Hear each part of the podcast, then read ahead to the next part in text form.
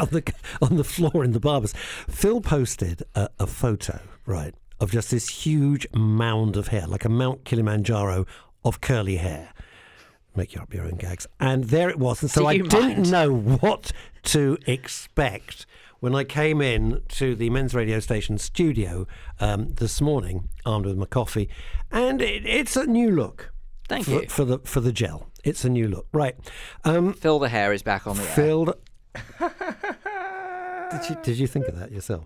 Nope. No. Okay, fine. Was that from the BBC? It might have been. Have you nicked it? I might have done. You have done, haven't you? I'm sorry.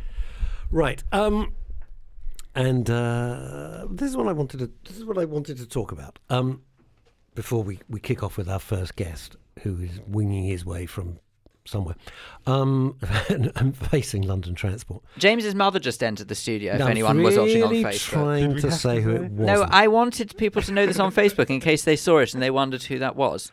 You will see a, a blonde woman who looks like she's going to a cocktail party, dressed to the nines. This is James Blake, the producer's mum. I could. Sigmund Freud, right, would write 17 volumes on what goes on in the studio between James and his mum. In all of my working life, I have never seen anything like it. I've never worked with anybody whose mother comes in and says, isn't he fabulous? Every other sentence. I did point out that she wasn't helping her son's career trajectory with this constant love in. You say that, but at the same time, she is doing absolute wonders for his publicity and boosting his Oh, image. uh, yes. I mean, She's my PR lady, you know. She's your as PR. Really lady is. Really and is. your mum. No, brilliant. And, Very good. and your mum. Um, now, uh, a men's radio station where men really have a nervous breakdown sometimes, it would appear. now, um, live on air. Yesterday, last night, um, and this is what I want to talk about. It's a serious subject, right? So last night I went to the uh, Bridge Theatre uh, and I booked these tickets months and months and months ago, as soon as it was announced, to go and see Dame Maggie Smith in a one woman show entitled A German Life. I knew nothing about the play, but it was Maggie Smith. That's good enough for me. Her first London stage performance in over 12 years. Very, very big deal. Uh, last night, Saturday, was the uh, opening night. There's no reviews out yet. Uh, I'm simply going to say that, uh, by the way, the whole run sold out. I'm simply going to say it was the greatest stage performance I've ever seen in my life. It was amazing. But putting that to one side, because we're not here to discuss that side of it, it was incredible. It's a German life at the Bridge Theatre. If you can get a ticket, just get it. I mean, just don't even hesitate. Just try and go. and you can read my review. Oh my God.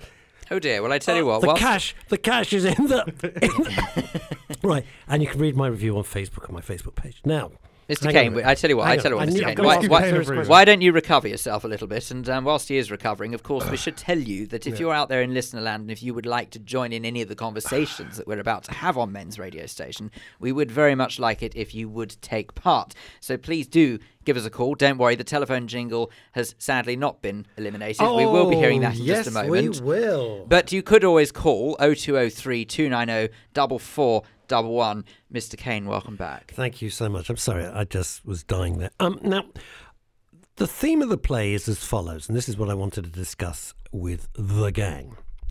Uh, it's a one woman play, and Maggie Smith plays, it's the true story of a, a German woman born in 1911, and it traces her life as she lives in Berlin.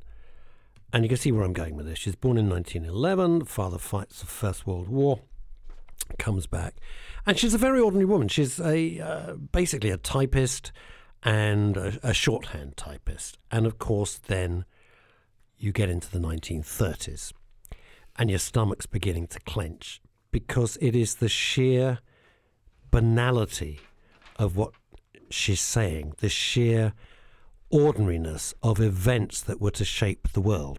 And she said it in a very, very, very uh, low key, conversational way. There's no drama as such.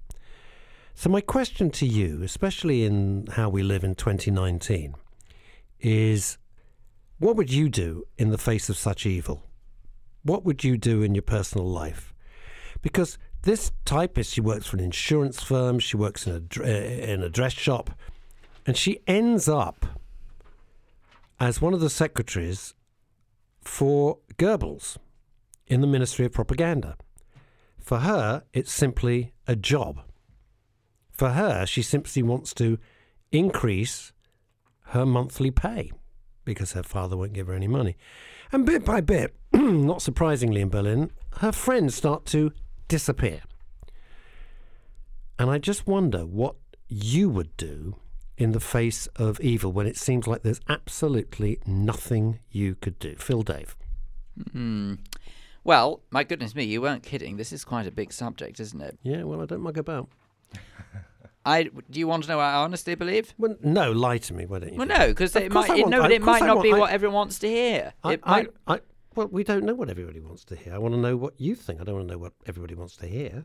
Okay, I think that if something is totally and utterly beyond your control and you are in a position where you have very little choice, as it were, but to carry on doing what you're doing for the sake of, say, maybe you, for your career, your family, your support, whatever it might be, mm-hmm. whatever you have to do, even if you are in the face of evil, if you really haven't got any control over what happens and you potentially put your life at risk or yourself at risk mm-hmm. for reporting something, I think it's every man to himself. Well, that's pretty much what, what, what happened there. I mean, she starts to date some guy. He drags her off to a meeting, and she didn't even know what the meeting was. And of course, it was a huge rally. They say to her, "Have you joined the party? You know, if you want to get on on the on the radio." She works in a radio station. Can you believe? So do I. Yeah, I know. Well, we all do. And uh, so she joins the party, but she was never asked to show her credential. I mean, it's a, just a fascinating thing because bit by bit by bit, you see where this is going. And of course, there's a wonderful line in it which is so utterly relevant to 2019 and the complete, total nightmare mess that we're in in, in Britain because of the idiots who are looking after us and uh, ju- it's just hopeless. Um, she's she's talking about the propaganda. She says, "Well, of course, now no one would ever believe propaganda and work and then you know vote on it." And the whole audience burst out as uh, burst out laughing, as you could well imagine. James Blake. Quick question. So, is she a Jew? No, She's not. She's absolutely not. So she's just an average German citizen. She's a very average German citizen. Um, yeah, who ends up living. In, uh, she's born in Berlin. She lives in Berlin, and uh, right through the war till the Russians arrive. See, It's a tough one. I have to, it's a tough one, isn't it? Because it's a it's a very you're in a very tricky spot. Because on the one hand, it's it's her livelihood, and she probably needs it. But on the other hand, Well, what could she have done? My, the, the thing you come out with saying is, well, yeah, she's, and, and then she says, well, what did I know? And I was just, as, I was just a secretary. I mean, she didn't say I was following orders because she didn't see anything that was was was sensitive, particularly. Uh, and but she knew Goering, and the uh, but the, and what- she knew what was going on. I mean, No, no, she says she doesn't. mm, She said they thought they were rehabilitation camps. They were told they were rehabilitation camps. and apart from anything, I mean, look, and I'm speaking as someone who I am perfectly sure, without knowing this for a fact, had family that was affected by the actions of 1930s Germany. But I would say that I find it very hard to blame everyday citizens who were genuinely going about their everyday life thinking that they were just in a in an honest job that happened to be at that point in time. So in other words, a secretary who doesn't necessarily know the full understanding. And let's not forget, that was obviously an age where news was not very easily accessible. I know a lot of people dismiss this and they say, oh no, you must have heard it. You have to know what was going on. Well, no, we're talking in a very exposed world in this day and age. We have social media that keeps us abreast with both genuine and, sorry to quote a certain Mr. Trump, fake news. Hmm. We are very aware of what's happening in our world because it is so instantly shared with all of us. If something abhorrent happens, instantly what do people do? They get out their camera phone, they video it, they post it on social media, there's an inquiry, everyone's dismissed. You know exactly what's going to happen because it's, before it even starts now because that's the age we live in. Of course, if all of these atrocities were going on behind closed doors and people were not privy to the information that pertained to what was actually happening, I would argue that even as someone who may well have family affected by the Holocaust and all of those actions, that potentially they didn't know what was going on. And why would they? if you're working for the de- minister of propaganda in Nazi Germany in Mhm. the 1930s, I'm sure you have some understanding of the propaganda machine and what's being Yeah, told she and what said isn't being that she told. had to. They don't use the term fake news in this play. It's a brilliant play. But it's clear they're faking it up. So when they had to report atrocities committed, I, p- I, I use the word atrocities from their viewpoint, uh, by the Russians on German citizens, uh, they had to up all the numbers of people dead and raped and everything so, else. They- yeah, so exactly. so she was aware that they were changing the facts. But even if she knew that, Mm. what could you possibly expect someone in that position to do? Either face the prospect, for all they know, of being destroyed by the very regime that she's working for, or speak out and people say, "No, you're you're mad. You're you're not telling the truth. This just simply isn't the case at all. What on earth are you banging on about?" And then therefore lose the job at, the very best. Well, the, the least would be losing the job because she knew some people in this play and they put out some pamphlets and they were both guillotined. Not the pamphlets, the people. So just there you have put- it. Just, just for putting out the, the pamphlets. And So when you see actions like that, who on earth in their right mind is going to speak out against it? I know that we live in an age now where people are very much for rise against the authorities and power to the people and all of that malarkey. But the truth is that people come to power, they're in power whether you like it or not. It might not necessarily be what you agree with. It might not necessarily be what you particularly voted for if you live in a democratic society. It may not be what you like and the world that you like living in. But the awful truth is sometimes things happen, and I hate the terminology things because it's quite broad, but sometimes decisions are made that are against our will and against our better judgment, but they are ultimately done by people who are in a position of power. And whether we like it or not, that's what happens. And this is what we're seeing. I'm sorry, I'm do you not. see no parallels for what could happen in 2019, 2020 in Britain? Do you see no parallels at all? I see parallels with certain uh, members of parliament, shall we say, who seem to have quite a lackluster attitude towards people's genuine concerns, but at the same time, they're the ones in the position of power, not us. So, even though I'm so not you- excusing You wouldn't it, do anything about it. what can you do? What on earth can we, as everyday citizens, do about it? I'm not saying that I'm not necessarily against what happens either today or indeed what happened back in the 1930s. But what can everyday people do about it? It is ultimately the people who are in the position of power that have the clues in the title. They have the power.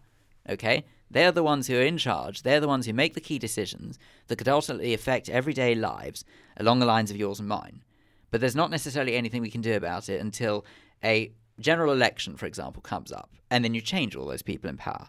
And sometimes that goes the way you want it to, and sometimes it goes the way you don't want it to. It's a beautiful thing called democracy. And even if we don't like it, sometimes it works against us. Well, people forget as well. In 1933, the Nazi Party was actually democratically eve- elected as no, the, the head No, of Germany. Yeah, so because they, they, they, as she says, we were all bewitched. yeah, but that that bewitchment, where does that bewitchment come from? Comes from the, dep the, the Department of Propaganda. Comes it, it comes from a desire of the people is where it comes from i just don't you know they always make it out it was like three and a half people and they were the only guilty ones so where it was it was it was Well- not that at all Well, Jordan Peterson, who's a very controversial psychologist, and those who are listening, you have your opinions on him, but he wrote a book talking about that very idea. How it was actually just, it was the, the very higher ups in the uh, Nazi party, and they essentially what they did is they brainwashed everyone. And he talks all about how they did these little, little things to make it so eventually you kind of sort of saw the And way you they don't were. see any parallels between britain in, in 2019 I do. I I'm think- not saying- I'm not saying I don't sitting see there with- parallels. you really don't No, I'm not saying I don't see parallels.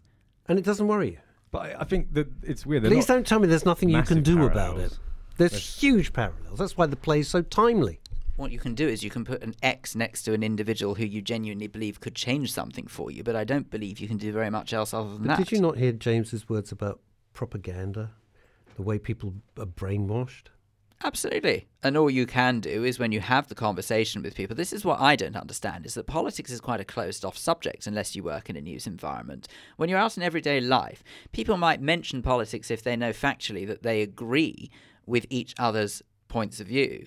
But as soon as they have a difference of opinion, that's it, they shy away because they're worried about what it could ultimately mean for a friendship or a relationship between two individuals. Is they don't want to talk about politics if they know they differ. But actually, it's those conversations that help to change the way society thinks. And potentially it could be for better, it could be for worse as well. Do you know? I think that's a very English thing. The the the shying away from political adversary. It seems like in this country we we kind of we're very quiet, aren't we? Whereas I've got I've got a friend of mine who's Turkish, and obviously in Turkey there's mad. It's the same sort of thing where it's like, you know, oh, someone gets into power and they start saying all these things and they start painting this picture, and he says when you go back when he goes back to Turkey, it's like violence in the streets almost. People are so much arguing about the ideas. I was wondering when I was watching the play. This week it was announced um, uh, and the media did a whole hoo ha about it, as you'd expect, that the Sultan of Brunei had brought in a complete. I wondered if this was going to come up. Well, of course it's going to come up. Why wouldn't it? It's sh- Sharia law in Brunei. And we've always seen Brunei as friends to the UK, whatever that might mean. And as part of the Sharia law, um, if you are homosexual, you'll be stoned to death, as well as adultery, plus all the other things that they bring in. Um, and there was there was a big thing about well, let's boycott these these uh, places. Yeah, the hotels owned, that they own. and that they things like own that. around the world, and everyone said yeah. And I, I did a long post about it, and a lot of people agreed.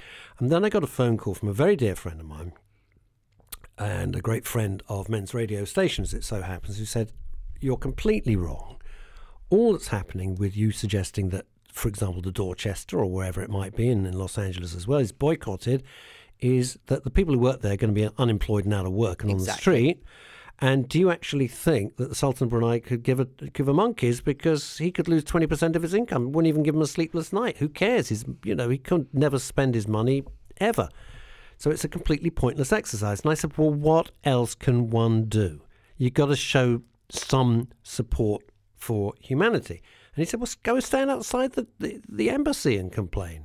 Don't try and boycott the thing.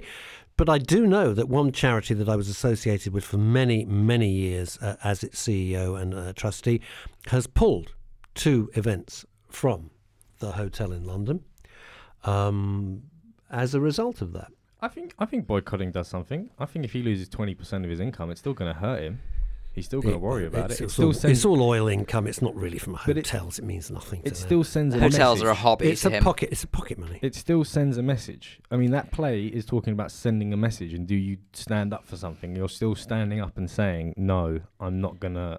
I'm not gonna support." Well, it's a hell of a lot easier, of course, when you're not in Nazi Germany, to course. just say, I'm not going to your hotel. And a lot of people quite rightly said, well, uh, this is irrelevant, Ross, because I couldn't afford to go to the hotel. I get that point. I get, I get that point entirely. But a lot of organisations have their big galas and stuff like that. And that is income. That's what I mean. So when when someone a charity pulls away, it sends a message, doesn't it? It sends it says we but they're not. oppose But, your uh, ideas. but of course, I'm, I'm logical enough, James, to know. Do you think in Brunei they're going, ooh, XYZ charities not having their gala? Oh, damn, we better stop they're not. Sharia law. They couldn't Of care course they're less. not. they're Of But I don't know what they- else to do. They are having a conversation about No, it. No, they're not. Of course they are. I don't are. think they of do. Of course they. It's, it might not be like you know, oh, scramble the cabinet, whatever. It's a disaster. But there's definitely people sitting around a desk going like, how do we solve this issue? Because it's still a problem. I just find it abhorrent. Of course you do. In 2019, that for being gay, you're going to be stoned to death. I mean, what the hell? This and is- anyone with this? sound reasoning would think exactly the same that it is abhorrent.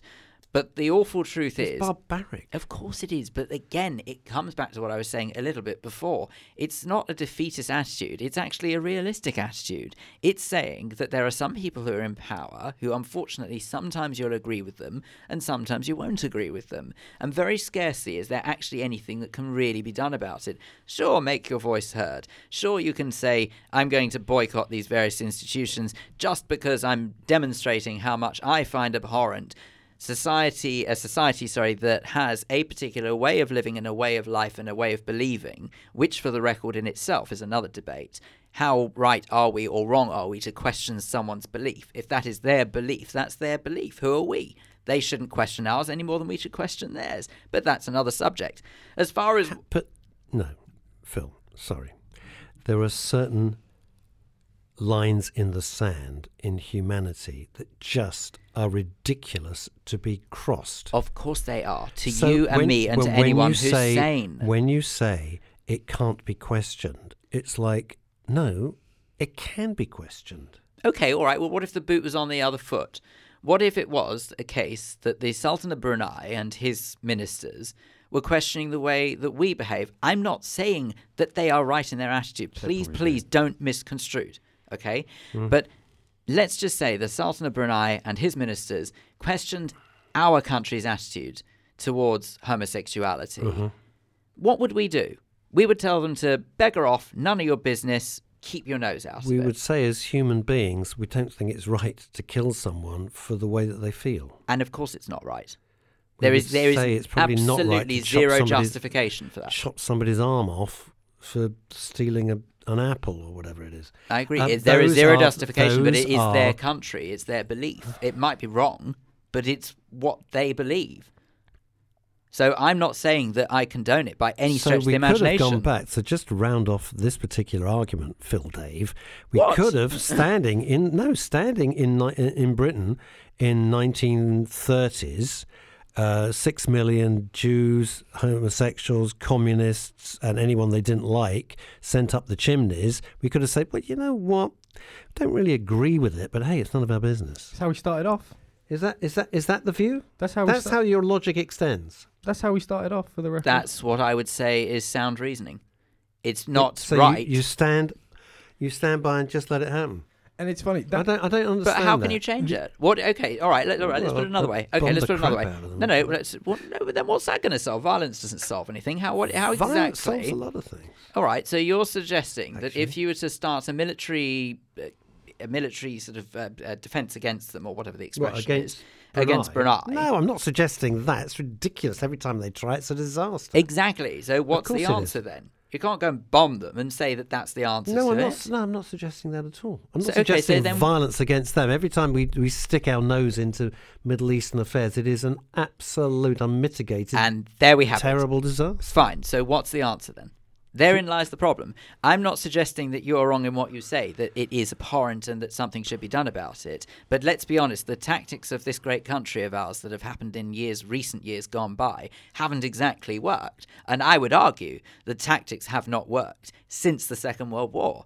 If you look at the way that eventually the British did liberate the camps, working alongside their allies, liberated the camps all over Europe to ensure that the Nazis' regime was well and truly at an end. Have we really ever seen success like that since? And the answer is probably not. Falkland Islands. Well, not on the same scale then. Well, well of course so- it's not on the same But- scale, but again, you're going to be pushed around Also- all the time. also, what about when um, Operation Desert Storm was it? I, I was, don't know. George H. W. Bush's Oh, invasion. we'd never have started any of that. But anyway, that was a it's very interesting. The, the reason I'm talking about this is because men's radio station, our strapline, which we, we spent long and hard thinking about, is where men really talk. So you've got three guys talking today. Always love your views. What's the uh, telephone number, Mr. James Blake, producer?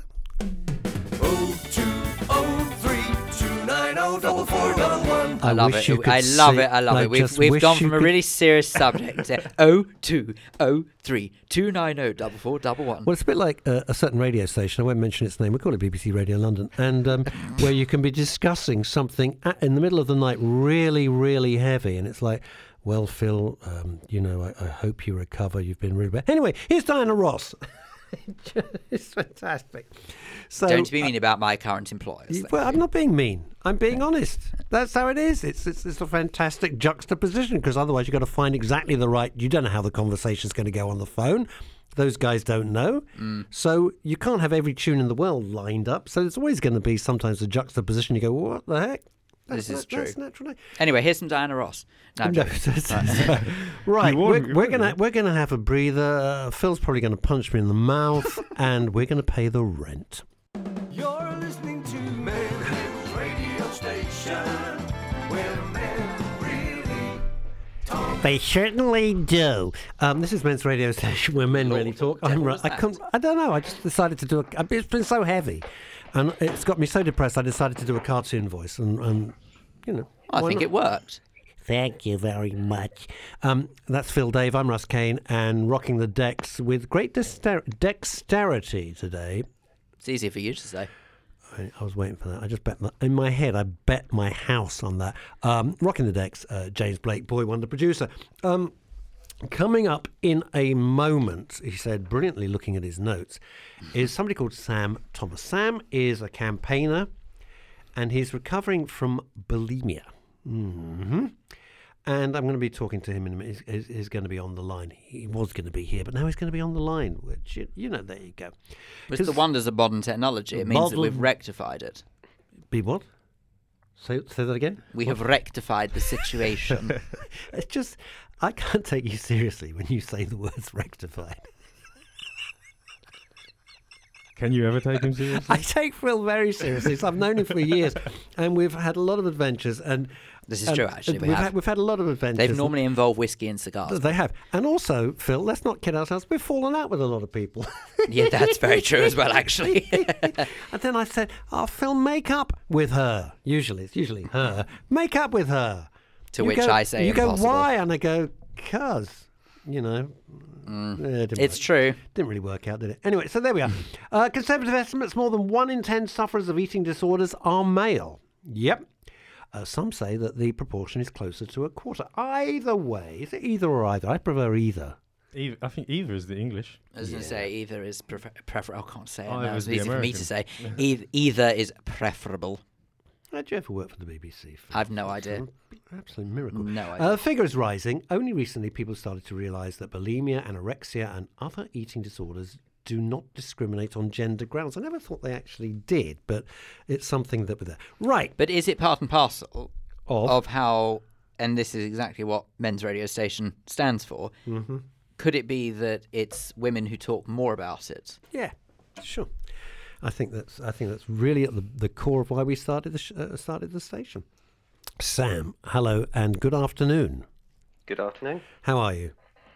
I'm not too bad, thank you. Not too- Sorry not- I can't be there face Uh, to face. well, I, but, I'm um, sorry. I'm sorry you're not on the phone. here because we always love uh, meeting our guests. But but but never mind. You're nice and uh, clear from BFPO 20. I'm sorry. so- so- when I was a kid, Sunday Radio, and they had two-way family favourites a thousand years ago, and you know it was a miracle if someone could hear you in Aden or somewhere like that. It was just I don't even know where Aden is for God's sake.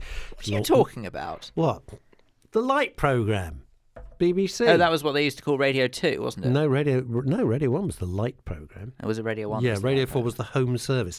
Right, That's why I said Radio 2, but Hmm. anyway. There wasn't such a thing as radio. I'm so Oh, sorry. anyway, Sam. anyway. Sorry, Sam. Just a second. That was me.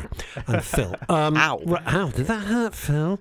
Right, Sam. Um, talk us through your story because it's um, it, it's very interesting and it's very poignant and it's of its time. Go on, off you go. Right, where do I start? Um, well, Beginner. my story begins when I was 13. Um, and as I think you mentioned, I developed bulimia. Um, and that was actually to do with bullying that I endured at school. Um, and I was bullied for a number of different reasons. Um, partly because I was very clever and Because you were very sorry. Were you because you were very clever, or you? were- I didn't hear what you said. Well, you know, I was uh, quite a studious, high achieving pupil to start with, and it was pretty obvious as well that you know I wasn't the typical male. Um, I didn't necessarily, you know, have a strong sense of my own identity at that point, or know what my sexual orientation was. But everyone else seemed to assume that I was gay. You know, this is 20 years ago now, so of course, you know, in those times, you know, it was very different back then. Um, you know, understanding around sexual orientation and you know being gay um, was very discriminated against. but you, but you didn't now. absolutely. But you didn't think you were gay. I mean, you didn't. You didn't. Hadn't worked out who you were or what what you I were just at that hadn't point. joined up the dots at that point. You know, I was 13, so Yeah. you know, I think you know, you know, if I had, you know, I had some awareness, obviously, but you know, I just hadn't realised all that just yet. And you know, like I say, you know, it was the bullying that caused the bulimia, and it was kind of my way of sort of dealing with things. Um, it was a coping mechanism, albeit a very unhealthy and very damaging one. But it was something that I thought I only did. I didn't realise that I didn't know anything about eating disorders, let alone anorexia. Um, so it didn't really cross my mind that there was such a uh, an illness called bulimia. And talk us through, if you don't mind. I'm sorry if you're having your Hmm. lunch at home, everybody. Uh, but bulimia is is what exactly? it's a good question because a lot of people are kind of familiar with anorexia to a certain extent, but bulimia seems to be a bit of a mystery, and it, in part because it's a very se- secret and very hidden illness. Um, so my case was quite uh, typical in that sense. You know, when I was, I'd isolate myself, usually in the boys' toilets at school, Oh or you know at home, and used to just binge literally on the contents of my lunchbox or wherever I could get hold of. Um, and then eventually, you know, because of the anxiety and the build-up of tension, um, would relieve that by you know making myself sick basically. was And, that after you know, every time you an ate? enormous sense of relief. Was that uh, Sam? was- Sam, was that after every time you ate, you, you made yourself sick? Uh, I mean, it was on a very frequent basis. Yes, um, you know, it did vary considerably depending what was going on at that time, whether I was bullied, uh, you know, that particular day, um, how isolated I might have been. There were several different factors, and of course, you know, I was a teenager growing up. You know, Mm. your hormones are kicking in, so trying to work out all that, all that sort of uh, side to things, like I say, like identity and. And you know, my grades were suffering quite enormously because of the bullying as well. So that was another added pressure on all the everyday pressures that teenagers go through. Um, and like I say, you know, I was not popular. I didn't have friends, so it was just my way of coping. And I remember when I was 15, I was actually reading uh, one of my mum's magazines. Um, and I often joke now, clearly I must have been bored. but, you know, it was I was actually reading the Agony Aunt column, um, and there was a letter from a single mother who basically, you know, she just split up from her partner. She put her kids to bed at night fairly early and then used to binge and purge herself. Now, of course, I did not relate with her situation, but I certainly related with the behaviours, and that's how I came to learn that, you know, or relate with bulimia um, in that way. And so, up until that point, would you say that you just thought that this is me, this is the way I am, there's nothing abnormal? Completely, absolutely. I didn't even it didn't even cross my mind. That's how oblivious I was to it. Because you know, I, I guess thinking back now, you know, if you have a stomach bug, for instance, and you know you're sick a few times, it usually helps you to relieve the symptoms because it gets rid of the bug. So I guess it was that sort of same mentality. And I think when I came to learn that of this new illness, bulimia, that obviously was very much something that I could relate with. Can you think of way, anything that of can you think of kind of anything that would have triggered it? Can you think of anything maybe that someone might have said? No one ever made any reference to any weight or Um, anything like that. There wasn't the, Not- there wasn't any trigger as exactly such. It. Um, because no one knew anything about it. it. Like I say, said at the beginning, you know, it's very secretive and very hidden. You know, so people wouldn't necessarily know anything. And the interesting thing about bulimia, and I think this is the thing that people tend to get a bit confused about, is that you don't necessarily lose weight and you don't necessarily gain weight. So there's no physical obvious signs, not like anorexia, for instance, where over a period of time, obviously someone's going to lose an enormous amount of weight. Excuse me. So therefore, you know, the physical signs do get picked up on a lot sooner. Bulimia, not the case. So I think that's the bit I think people get, you know, stumble on uh, in their thinking and, you know, an understanding around bulimia. Sam, um, Sam, hi. Um, now, just to wind this back a little bit, were, Mm. were, did you have both? Pa- uh, forgive me. Did you have both parents at home at the time, or single parent? Or? I, I, my mother, um, yes, um, she was uh, often at work. I mean, she worked ridiculous amount of hours, so you know she was around, but not around. Uh, any sense. brothers or sisters? Yes, I had a half brother and half sister. Right. Um, okay. The, the- the reason I'm asking is Mm. because it, it's twofold. Number one, interesting. I don't know how many times you've, you've heard the, the shows that we put out here on uh, Men's Radio Mm. Station, but bullying at school is the most. It, it underlines so many of the guests that we, we come in, and whatever it might have been, Yes. that the problems start at school. It's uncanny absolutely uncanny the impact that that that, that it has. So just dealing with the bullying for a moment. And uh, especially a, at a, age as well, when you're a teenager. You know, it, I mean, obviously bullying in all its forms at whatever age has an enormous impact. yes, it does. But I think when you're sort of trying to figure out all these things for yourself and very disengaged from the people around you, with its friends, with its family, you So, know, it does yeah. sort of, um, you know, reinforce that sense of isolation. And of course, it just manifests itself in different ways. So, you know, just people with bulimia might end up having drug and alcohol problems, for instance, or self harm. You know, it, it, there's often a lot of crossover between these different issues. It's a form of self-harming, isn't it? I mean, making yourself vomit is, is, yeah. is pretty pretty Yeah. ghastly. But what I was going to ask was this: that when you got home from school, was your your your mum was she working so hard you couldn't turn around and say, "Mum, I'm having a terrible time at school. I'm being bullied." Was there no one you could turn to, Sam? Uh, she was aware of the bullying, yes, and she did write some very angry letters on quite a regular basis to try and deal with that, and to no avail, unfortunately. Cause Nothing. Did the teachers not pick up on it?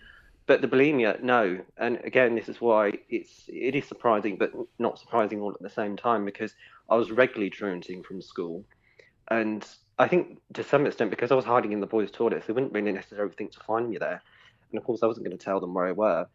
Um, so and it was only for brief stints. You know, I'd sneak out, go back to the lesson. So sometimes it would go quite unnoticed. It was a very chaotic school as well, to be honest. So I was probably not really. It sounds. I mean, you wouldn't need to be. You wouldn't need to be Columbo to work out. Well, where No. could where could uh, where could Sam Thomas be? Well, let's look in the boys' loo, shall we? I mean, you know, it's not. You don't have to be well, a genius. I know, I know. It's, it's, it's, it's, it, in some ways, it's funny for the wrong reason because you would think, yes, we can't find him anywhere, possibly boys' toilets. But you know, like I say, you know, there were a lot of problematic students in my year group. Uh, You know, it's funny enough, just talking to a friend last week actually. Uh, it's one of the only school friends that you know I'd ma- maintained contact with and echoed exactly the same thing. So I guess because it was not on the radar of the teachers, that therefore, you know, I was very successful, I guess, at trying to sort of carry out these behaviours unnoticed. So, yeah, and no, like I and- say, it might seem surprising from an outsider's point of view, but then again, not that surprising when I come to think about it. I understand. that. I'm just trying. I'm just trying to under. I'm only trying to understand it uh, myself and act as a sort of bridge to the listeners as well, who I'm sort, I'm Mm. sort of sitting at home going, "Well, "Why didn't he do this? Why didn't he do that?" And it's very. When you tell the story, you can see why. Did your siblings never realise that you were, you know? I don't think. I, I think when they became older, yes, but they were younger. I mean, my sister's four years my junior. My um, brother, uh, he was ooh, hang on a minute, eight years my junior. So they certainly wouldn't have been aware of anything per se. And I was going to say about my mother as well, because I think the other thing that I think I probably realised later on in life, I think because you know food would often go missing in the at home, you know, she would probably just be thinking hungry teenager. Yeah. Do you see what I mean? So even the do, yeah. obvious signs would co- easily gone unnoticed because it wouldn't have been unusual for a teenager to eat a lot more than usual, especially rubbish food.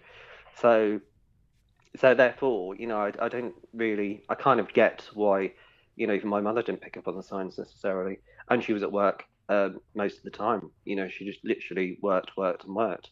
Let's Uh, talk a little bit about that turning point, though, because you mentioned just now about Mm. an agony aunt column you were reading, Mm. and you you read about how a, a woman had suffered, if that's the right. I don't even know whether or not suffer is an insult. Is that the right term? Do you do you, do I you mean, mind it's- people it's- saying suffer with with Uh, bulimia? uh, yes, well, I, de- I definitely suffered. There's no question of that. Um, in all sorts of different ways. Um, you could say I've got lived experience or in recovery from. You know, it's just different ways of putting it, meaning the same. But Okay, well, for all, for know- all intents and purposes, if we were to say that, that you you read about an individual who Mm. You could relate to, someone who Mm. was carrying out similar behavioural patterns to you, was it that the turning point that you thought that you thought to Well, yourself, no, okay, there's something not right here? This is the point I was just about to say, actually, and that's good. Um, basically, I, I, I think the way that I look back on it now, in some ways, it had the opposite effect of what the realization of the illness could have had in terms of speaking to someone, getting help, etc., etc. Instead, if anything, it sort of gave permission for and validated the, you know, not just the underlying issues, but also the illness itself. So yeah, because you could you could see someone was doing what you were doing, and therefore it was okay almost. Yeah, it is exactly what I'm saying. It just became that weapon to use in which to self harm. Wow. Um, so I think, it, like I say, it just reinforced all those negative feelings that I was experiencing at, at you know, a very vulnerable time of my life, and especially at that age. And um, if you you then started a, a, a movement or a charity, correct? Yes, I've, I've done quite a bit in the respect, you know, mental health, you know, broadly speaking, but particularly with eating disorders, because it's quite interesting. You know, I tend to forget that, you know, I was quite one of the fortunate people that even though I did attempt to seek help at, at 16, just after I left school, but at 18, you know, back to saying what you're saying, uh, what you mentioned at the beginning is that, you know, we, especially at that time, which was over about 15 years ago now, there was no awareness really of men with eating disorders. In fact, the general awareness of eating disorders was, you know, not all that at the time. And you know, I remember it was probably in the height of the size zero sort of period, you know, which was regularly debated in the press and the media, and all that really did was reinforce, you know, the stereotypes and the assumptions around eating disorders. You know, particularly that you know, obviously it's a female-only issue that younger women will experience you know, relating with sort of models, catwalk models more specifically, obviously trying to lose a lot of weight. And actually, for me, that didn't represent me at all and what I was experiencing. And not only that, you know, it kind of missed the point that for me, it was never about body image or trying to lose weight or, you know, or anything along those lines. Actually, it was triggered by the bullying very specifically. And that's actually probably So- the biggest lesson that I've learned from you today, is because it's in rightly or wrongly, that's one thing I've always associated with someone who has bulimia is that oh they're just trying a quick fix to repair Uh, th- their body not in the case, not the case at all. I think a lot of it is more to do with self-esteem issues. Um, you know, and all sorts of lots of. I mean, I've always said that eating disorder is a combination and culmination of different issues built up over time. There's no, it's not really black and white. It's not clear cut. So the causes and the contributing factors for that, you know, are quite hardwired, uh, deep-rooted, and often does link to trauma. Um, and just how it manifests itself can be different. So, you know, for certain, like I said earlier, you know, certain people might develop bulimia or anorexia or tend to drinking drugs or self-injure or whatever. You know what I mean? And often do quite a few of those things at different points in their lives, and that's something else that I've realised um, as the years have gone on. In in the absence of a better word, are you cured now? As in, do you do you ever get relapses now, or is it something that's totally you in your what? past? It's, it's a very interesting question because I had a bit of a, a realization, I think, over the past year. You know, I will be honest on the phone now. I've been in hospital, mental health hospital twice um, over the past year. You know, I had to take a bit major step back from my work, all sorts of different things. But you know, one of the things that I did realize, I think, when I was in hospital fairly recently, is that you know, it's never really a question: is it cured or are you ever, you know, re- you know, totally recovered? I think it's actually about managing the issues rather than resolving or solving the traumas, and that's just the harsh, brutal sort of rea- you know reality of it. I think, um, and I think you know I spent far too long trying to fix the bulimia or trying to fix you know I turned to exercise for a long time and then started drinking quite a bit. You know all sorts of different things, and I think it's just again to stress the point, it's just the manifestations of the trauma that perhaps is never going to be truly resolved. But if you accept it and learn to manage it, ideally with healthy, non damaging coping mechanisms, with a support network around you, hopefully, yes, it can be truly manageable. It's a shocking So- thing. It's a shocking thing, Sam, isn't it? That the people who were bullying you probably don't even remember you. Probably have just got on with their lives and don't even think about school, whatever they're doing. And Well, you are left, and you are Yeah. left in, and you are Mm. left in its wake, and uh, haven't shaken it off. I mean, it's Um, sad, isn't it? It's Essentially, that's true. But then again, you know, I think of a handful of individuals that I went to school with that might have come across my work and you know, you know, in various different ways, and have actually said, "I'm sorry." You know, so I think some have realised that impact and obviously grown up and perhaps realised the issues they've experienced themselves. You know, quite a number of people that were bullied for whatever reason, or just seem to be a particular target. So But if, if they've apologised I, I, I'm just trying to explore this because it's it's Mm-hmm. a very fascinating and a very wide-reaching subject. If the perpetrators of the bullying have apologised to you and Hmm. said, "Sam, I was a complete arse. I'm really sorry, but I was a kid of 13. Hmm. I didn't know what the hell I was doing. You know, let's go and have a drink, or can I buy you supper, or you know, whatever it is." Um, it would be great, wouldn't it, if you could say, "Do you know what? That was then. This is now." It I've drawn a line under it. It's finished. They've apologized, and and and now Yeah. I'm I'm and now I'm I'm I'm, I'm Sam Thomas, and I'm okay because I'm 28 and I'm all right. I mean, yeah, that's, that could be one way of looking at it, and the other way of looking at it is the fact that obviously, uh, you know, I like to think of it in a in the sense that you know I've turned a negative into a positive. So you know, in some ways, yes, it doesn't reason or justify the bullying at all whatsoever, whatsoever, and the impact that had, but actually, it's enabled me to you know engage with others, you know, who are suffering the same in their own unique circumstances where bullying could well be involved. So therefore, you know, the impact this had has been turned around, hopefully, in that sense. And that's kind of how I like to think of it now, rather than just dwelling on, you know, being the sufferer rather than being the survivor. You know what I mean? To the to And, the um, perpetrator, to the perpetrator who apologised to you, do you, do you forgive that individual? Have you forgiven that individual? Yeah, I think I probably have. You know, like, I think I've just moved on with my life. You know, if you know, it's, it, I vaguely sort of remember some of these, you know, uh, events when I was bullied now because it was so long ago and things have moved on. Um, and you know, someone introduced this new concept that I don't think's really been quite out there. It's not been put out there just yet, but it's the idea of post-traumatic growth rather than being post-traumatically stressed. You know, the idea that you know actually does help us evolve as individuals um, from all those traumatic experiences, and that's something that I've been exploring. You know, for myself over the past year, um, whilst I'm going through this sort of uh, you know period of my life where I've been, you know, in the hospital and you know got a new diagnosis and, and just understanding that trauma elements a lot more and what that actually means rather than trying to just ignore it. without makes sense. without prying, Sam, and forgive me, we always have a rule on men's radio station. If you're not happy with the question, you know, it's not Radio Four. I'm not John Humphrys. You can say, "I'd rather not go there." That's absolutely fine. yeah, I'm But you're back. You're back in. You, you you've been back in hospital. You've uh, you've mentioned it several times in our conversation uh, with myself and Yeah. Phil. I, is that bulimia related, or is that another? Is that another No, issue? it's not bulimia. Um, I, I can understand why people jump to that sort of assumption and conclusion. You know, fortunately, you know, I've managed to keep, um, you know, keep maintain a recovery from bulimia. Um, and I always say it's roughly around 2021 that you know I'd um, been free from the behaviours, if you like, of bulimia. Right. But of course, you know, as I said earlier, you know, it can manifest itself in different ways.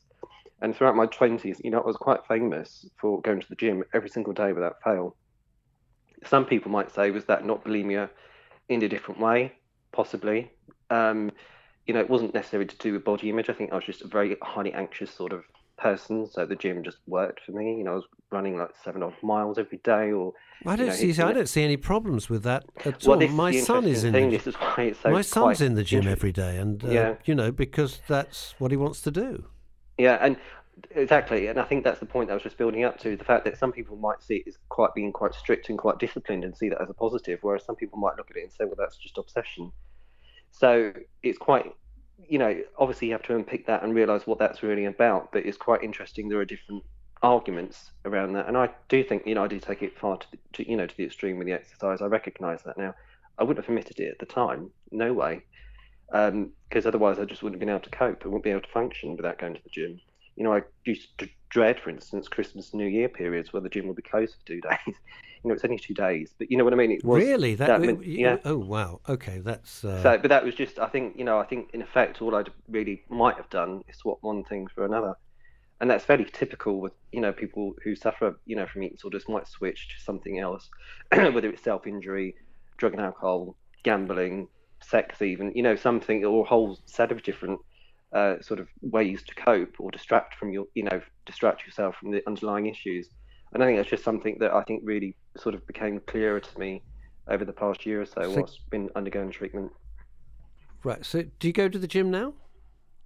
Not at the moment, no, but I'm going to go back soon. But I've, I have to limit myself to only three, four days a week.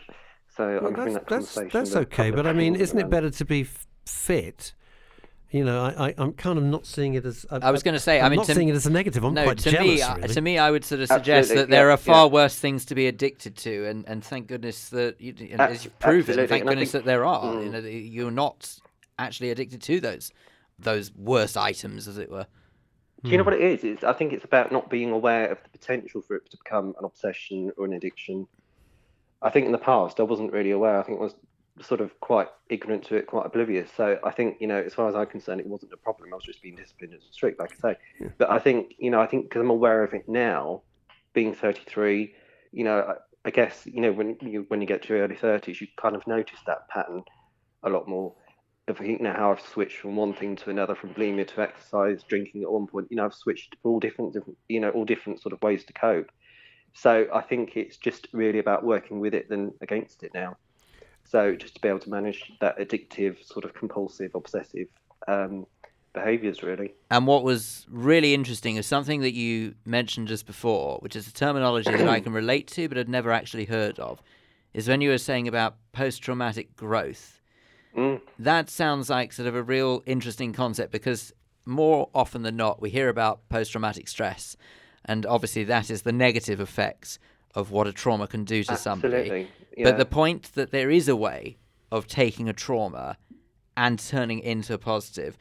I'm not trying to make this conversation about me because actually I don't like talking about me, if I'm honest with you. But the fact that I can completely relate to what you were saying about bullying at school is something that I mm. have been relatively open with on men's radio station in the past. In fact, it was just the most abhorrent years of my life. But the fact is that if it weren't for going through that, I don't think I'd be half the person I am now.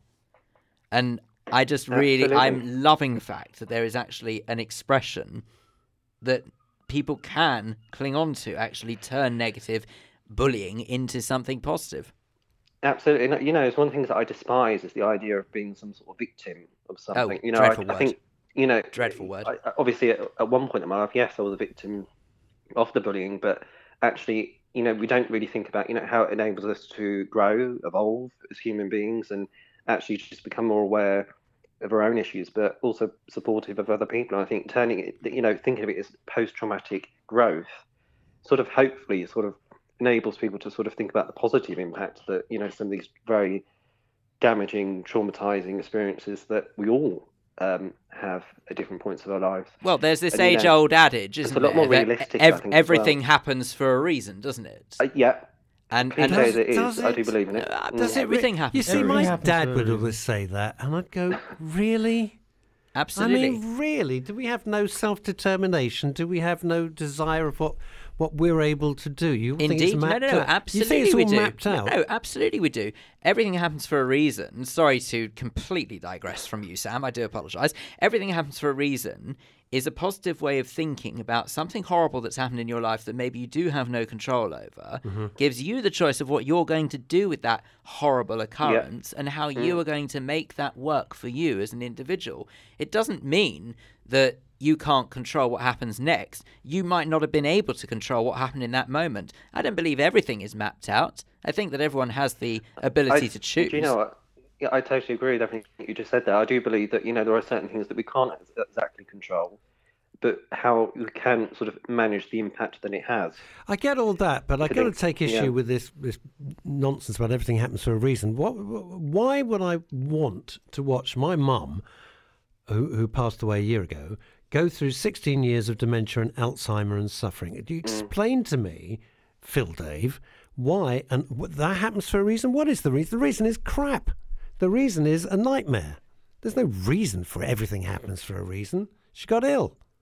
She did get ill, but you are far more aware of the disease, and I would I would hedge my bets that even if just one person in your lifetime comes up to you and starts saying about discussing perhaps potential symptoms that they are seeing with their own mother, and mm. you can turn around to mm. them and say, "I believe that sounds like well, the I get start that all of the what my time. mother I, I get that all the time. Well, therein, that's that's exactly the yeah, reason why it happened. Is because you're helping others by doing that. It's about think wh- the way you look I at it. when we- th- th- just to, sorry, I didn't mean to butt in there. But No, No, not no, at all. Please, this is your when we go your moment.